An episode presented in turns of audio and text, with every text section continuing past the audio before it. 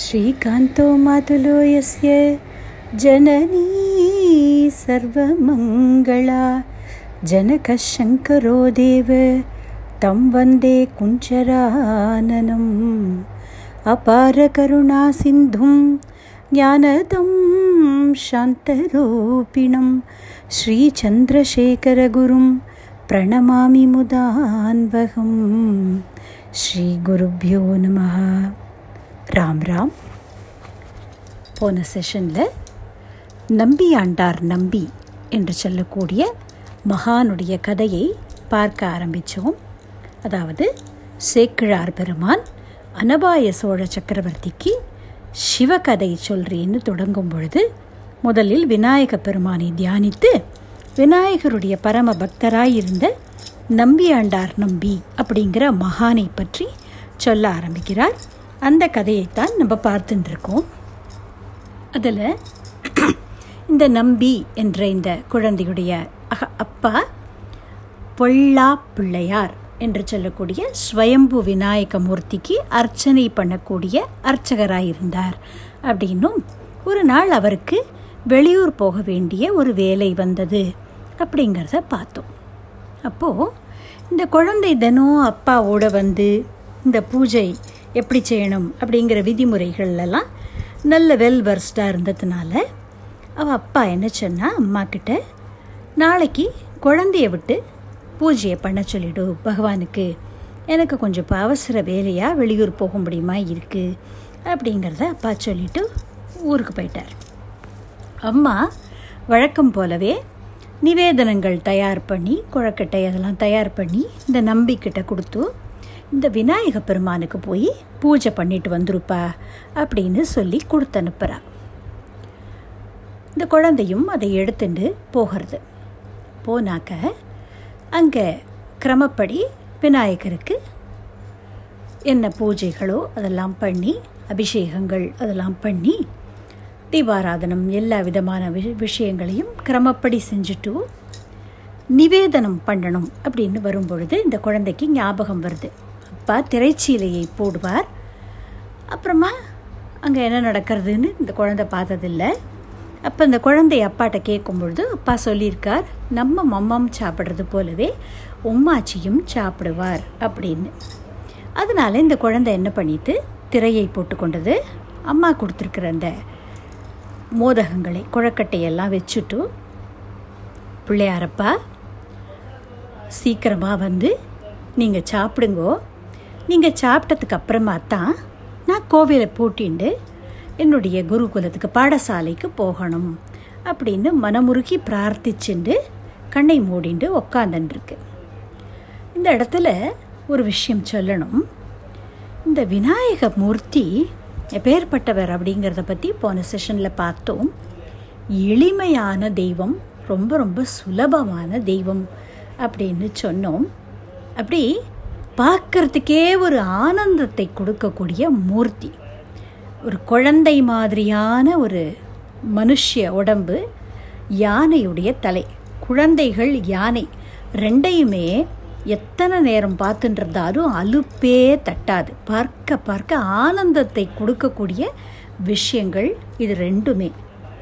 பெரியவா சொல்கிறா விநாயகர்கிட்ட இன்னொரு அழகான விஷயம். என்ன பார்க்கலாம் அப்படின்னா கான்ட்ராஸ்டிங்காக இருக்கிற விஷயங்கள் அவர்கிட்ட ஒன்று சேர்ந்துருக்கு. அதாவது யானைத்தலை அப்படிங்கிறது மிருக வர்க்கம் மனுஷ உடம்புங்கிறது மனுஷ வர்க்கம். ஆனால் அவரோ தெய்வங்களுக்கெல்லாம் முதல்வனாய் இருக்கக்கூடிய மூல முதல்வனாய் இருக்கக்கூடிய தெய்வ வர்க்கம். ஒரு கையில் பார்த்தால் அந்த ஒடித்த தந்தம் அதை வச்சுட்டு இருப்பார். போன செஷனில் சொன்னோம் இல்லையா? நம்ம மகாபாரதம் எழுதுறதுக்காக எழுத்தாணி தேய்ந்த போது தன்னுடைய அந்த தந்தத்தையே ஒடித்து எழுதினார் அப்படின்னு. அந்த ஒடித்த தந்தத்தை கையில் வச்சுட்டுருப்பார் இன்னொரு கையில் பார்த்தா குழக்கட்டை வச்சுட்டுருப்பார் அதாவது இந்த உடஞ்சு போனது அப்படிங்கிறது பின்னமானது. ஹாஃப் இல்லையா? அது கம்ப்ளீட் இல்லாதது பாதியாக இருக்கிற ஒரு தந்தம். இன்னொரு கையில் இருக்கிற குழக்கட்டைக்குள்ளே இருக்கிற பொருளுக்கு என்ன பேர்? பூர்ணம் அப்படின்னு பேர். பூர்ணம் அப்படின்னா கம்ப்ளீட் இல்லையா? அப்படி. இந்த விநாயகர் ஔவையார் அப்படின்னு நம்ம சொல்லக்கூடிய தமிழ் மூதாட்டிக்கு இஷ்ட தெய்வம். இந்த ஔவையார் சிறு பெண்ணாக இருந்தபோதே விநாயக பெருமானிடத்தில் அபாரமான பக்தி கொண்டவர். அவருக்கு என்ன தோணித்து திருமணம் செய்து கொண்டு குடும்ப வாழ்க்கை அப்படின்னெல்லாம் ஈடுபட்டால் பகவானை நினைக்கிறதுக்கு நேரம் இருக்காது. பகவானை தியானிக்கிறதுலையும் அவருக்கு பூஜை பண்ணுறதுலையும் செலவிடக்கூடிய நேரம் குறைஞ்சு போயிடும் அப்படின்னு தோணித்து. அதனால் அவருக்கு திருமணம் நிச்சயம் பண்ணின போது விநாயக பெருமான்கிட்ட போய் மனமுருக வேண்டிக் கொண்டு தனக்கு கிழத்தோற்றம் ஏற்படணும் அப்படின்னு பிரார்த்தனை பண்ணிண்டார் இந்த உபயார். அதனால் இளம் வயதிலேயே அந்த முதுமையான தோற்றம் அவளுக்கு ஏற்பட்டது. அப்போ அந்த திருமணம்ங்கிறது செய்து கொள்ளாமல் தன்னுடைய முழு நேரத்தையும் விநாயகருடைய பூஜைக்காகவே செலவு பண்ணினாள் ஒளவை பாட்டி.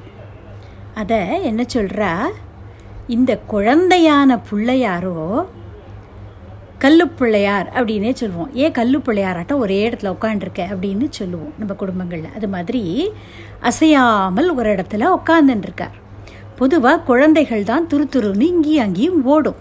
ஆனால் இந்த பிள்ளையாரோ அசையாமல் உட்கார்ந்துருக்கார். அவரையே மனமுருகி வழிபடக்கூடிய இந்த ஒவ்வை பாட்டியோ வயசானவா ஒரே இடத்துல உட்காந்துருப்பான்னு பேர். ஆனால் இந்த பாட்டி ஊர் ஊராக போய் குழந்தைகளுக்கு நல்ல நீதிகளை எல்லாம் எடுத்து எடுத்து சொல்லியிருக்கா. அப்படி எல்லா கான்ட்ராஸ்ட்டும் இந்த பிள்ளையார்கிட்ட ஒன்று சேர்றது அப்படின்னு அழகாக பெய்வா சொல்கிறா அப்போது இந்த பாட்டி என்ன செஞ்சா?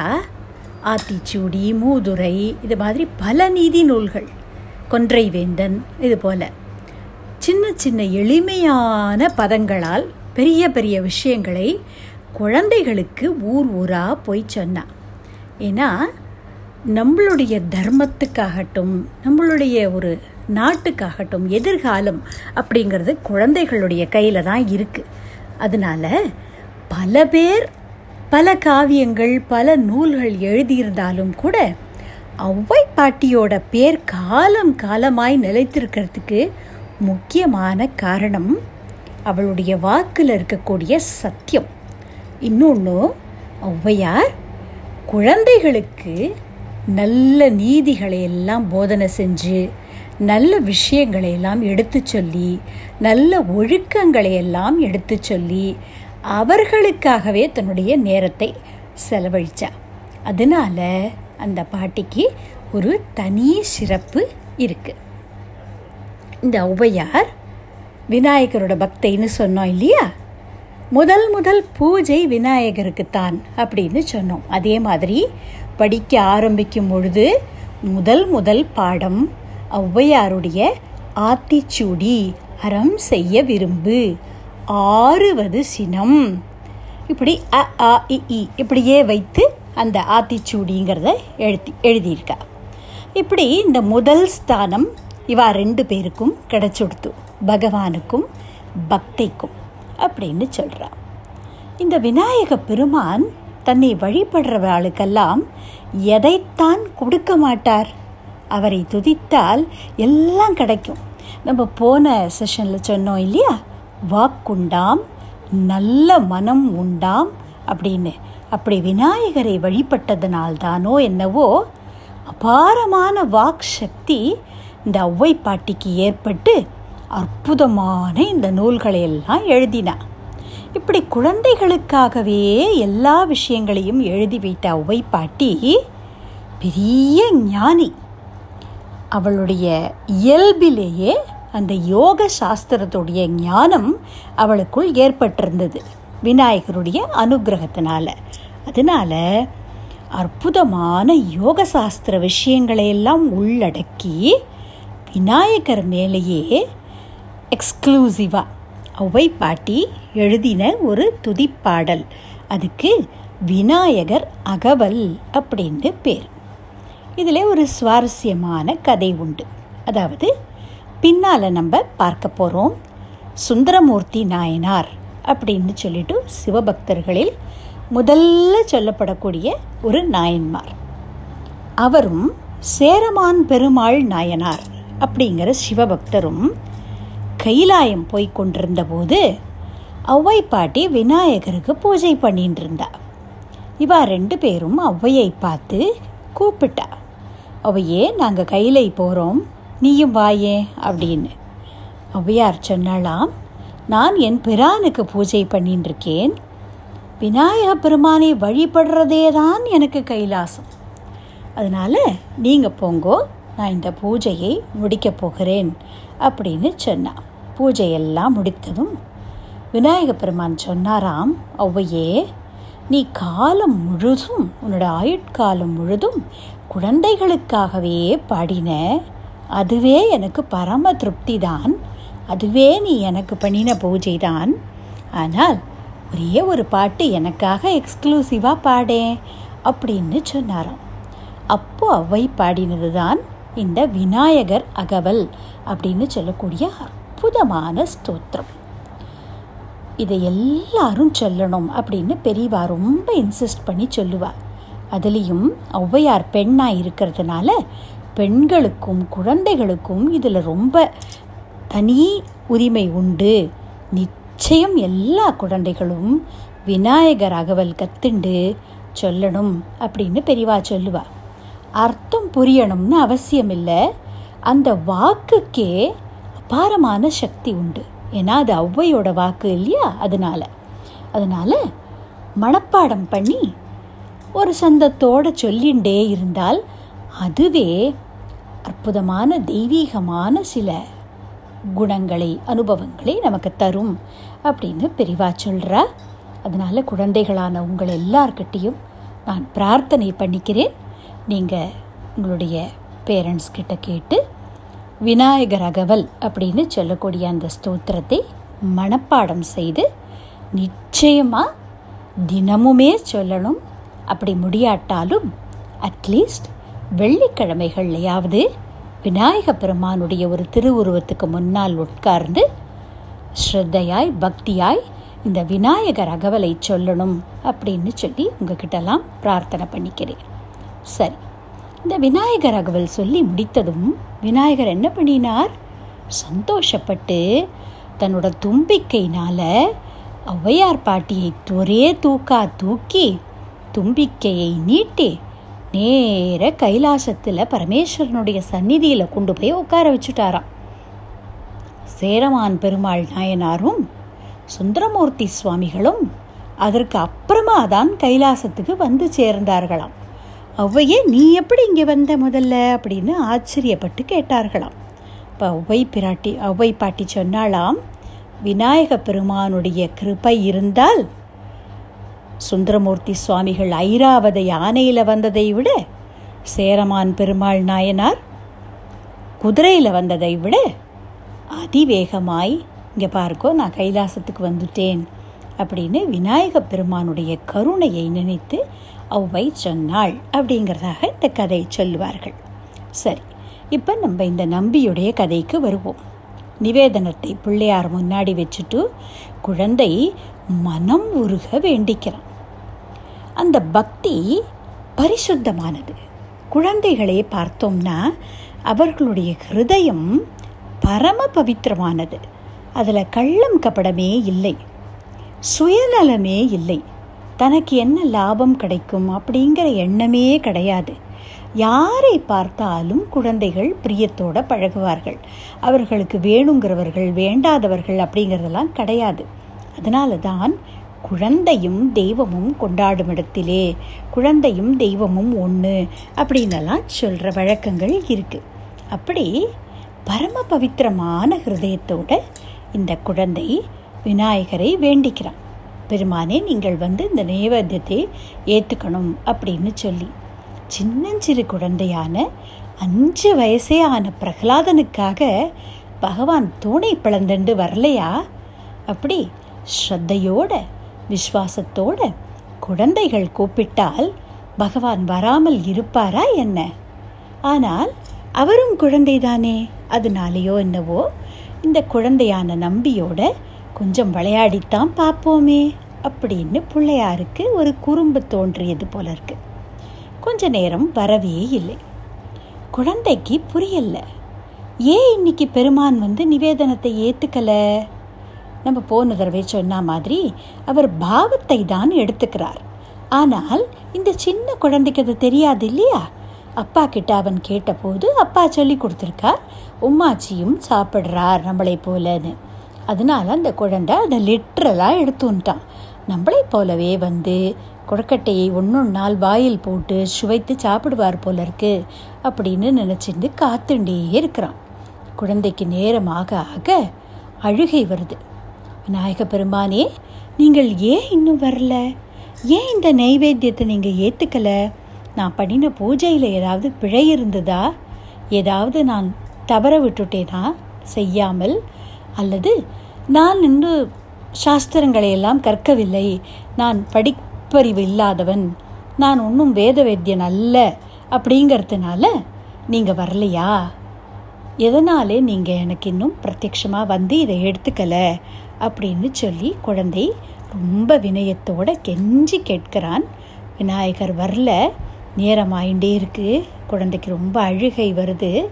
அப்போ சொல்கிறான் பெருமானே நீங்கள் வந்து இதை சாப்பிடலைனா நான் உங்களுடைய திருமேனியிலேயே தலையை முட்டிப்பேன் அப்படின்னு சொல்லி குழந்தை தலையை முட்டிக்க போகிறான் அப்போது மெத்துன்னு ஏதோ படுறது தலையில். அது என்ன? அப்படின்னாக்க இந்த விநாயகர் ரகவல்ல ஒவ்வை பாட்டி சொல்லியிருக்கா மாதிரி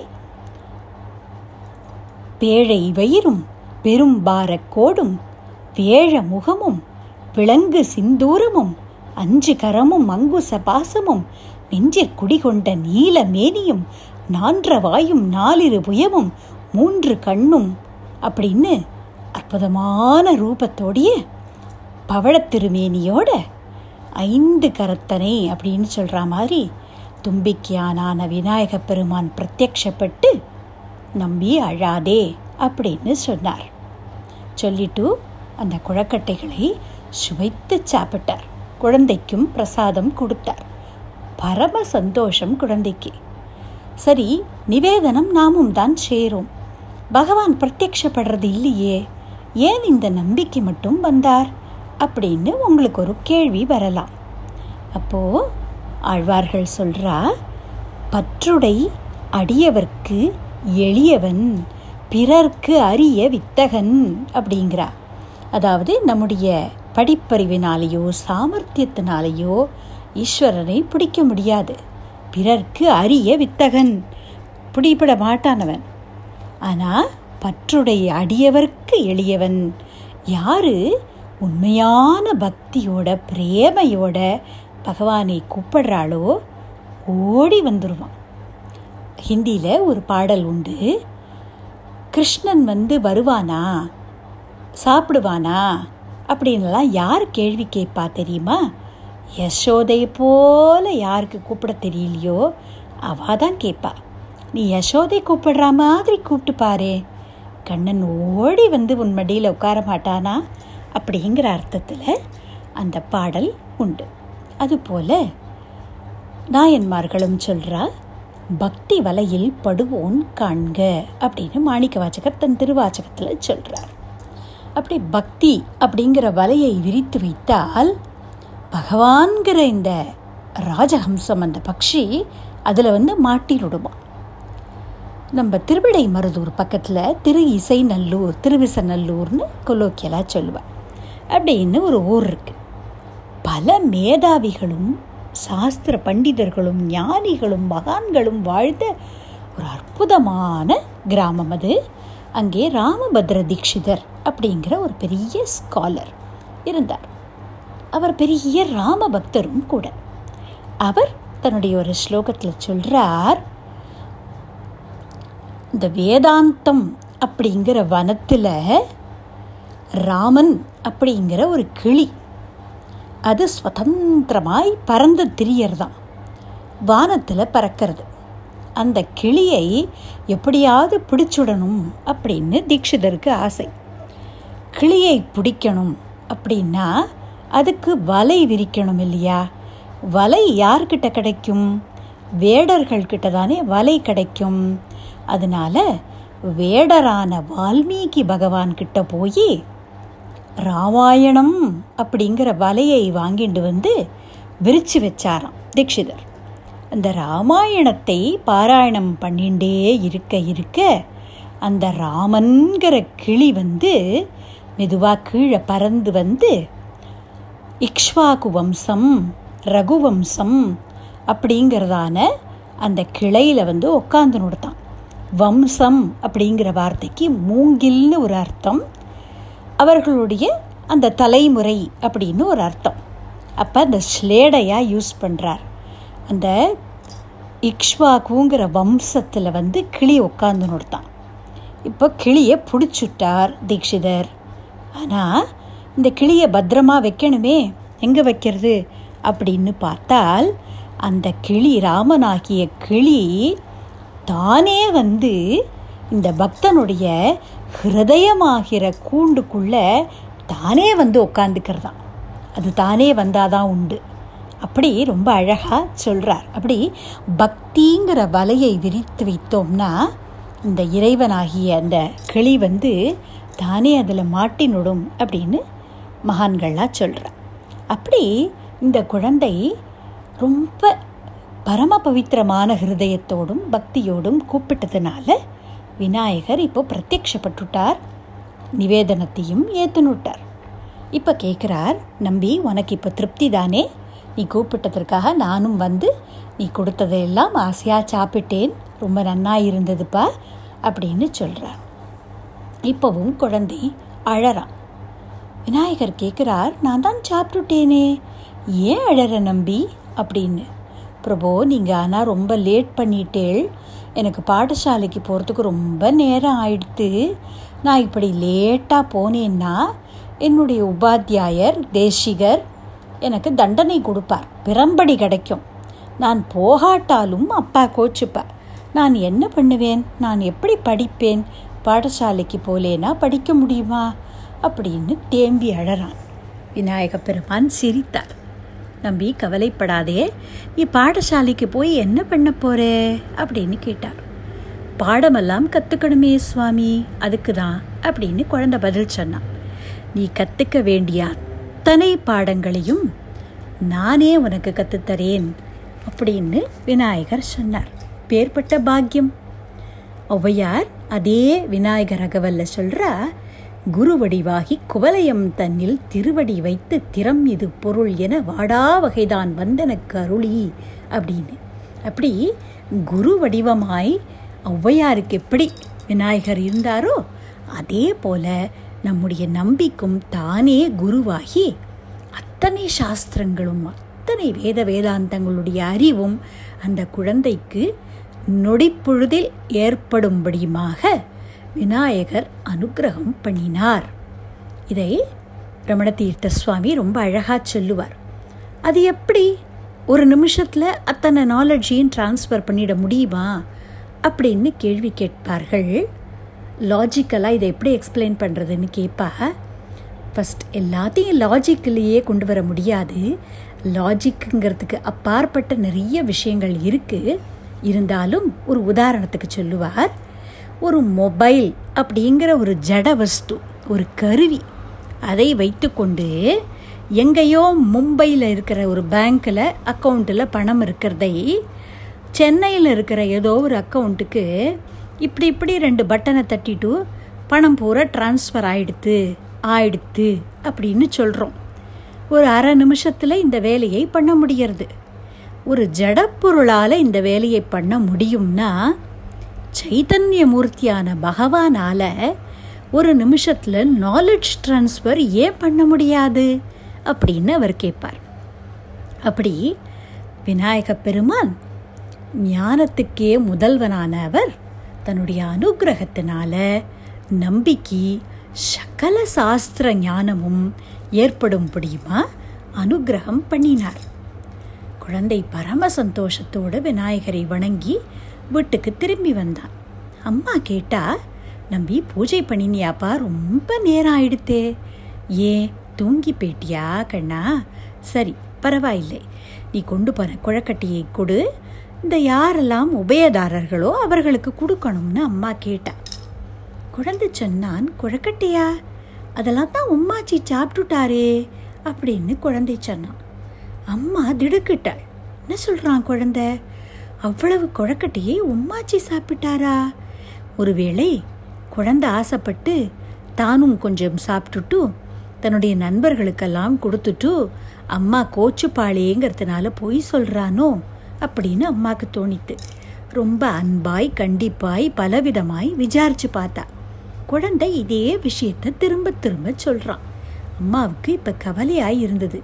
இவ்வளவு சின்ன வயசில் பொய் சொல்கிறானே இதை எப்படியாவது திருத்தணுமே. இருக்கட்டும் அவ அப்பா வரட்டும் நாளைக்கு அவர்கிட்டயே சொல்லலாம் அப்படின்னு நினச்சிண்டா அன்னைக்கு இரவு அவ அப்பா வந்துட்டா. அவர் கொஞ்சம் களைப்பார ரெஸ்டெல்லாம் எடுத்துட்ட அப்புறம் அம்மா கிட்ட கேட்டார்.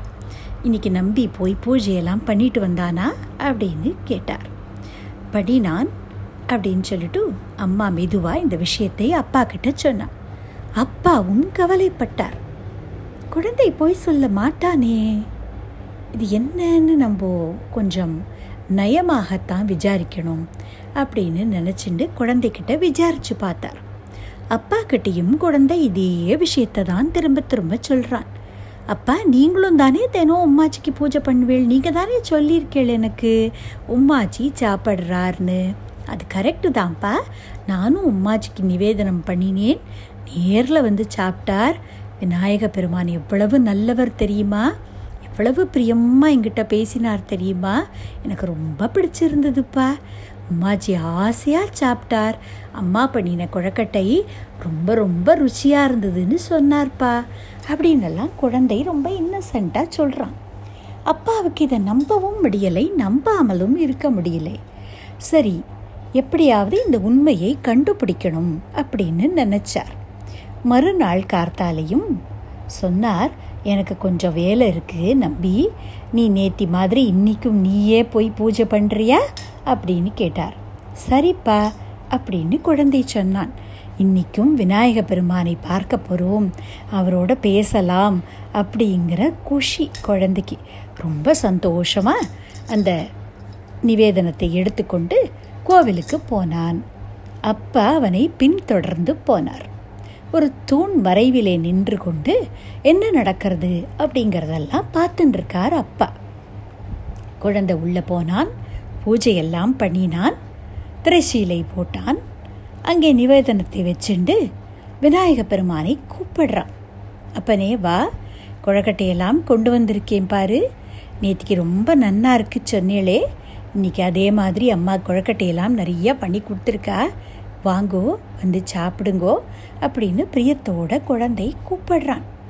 என்ன நடக்க போகிறது அப்படிங்கிற ஆவலோட அப்பா தூண் மறைவில் இருந்து பார்த்துட்டே இருக்கார். என்ன நடந்தது? நம்ம அடுத்த செஷனில் பார்க்கலாம். ராம் ராம் ராம்.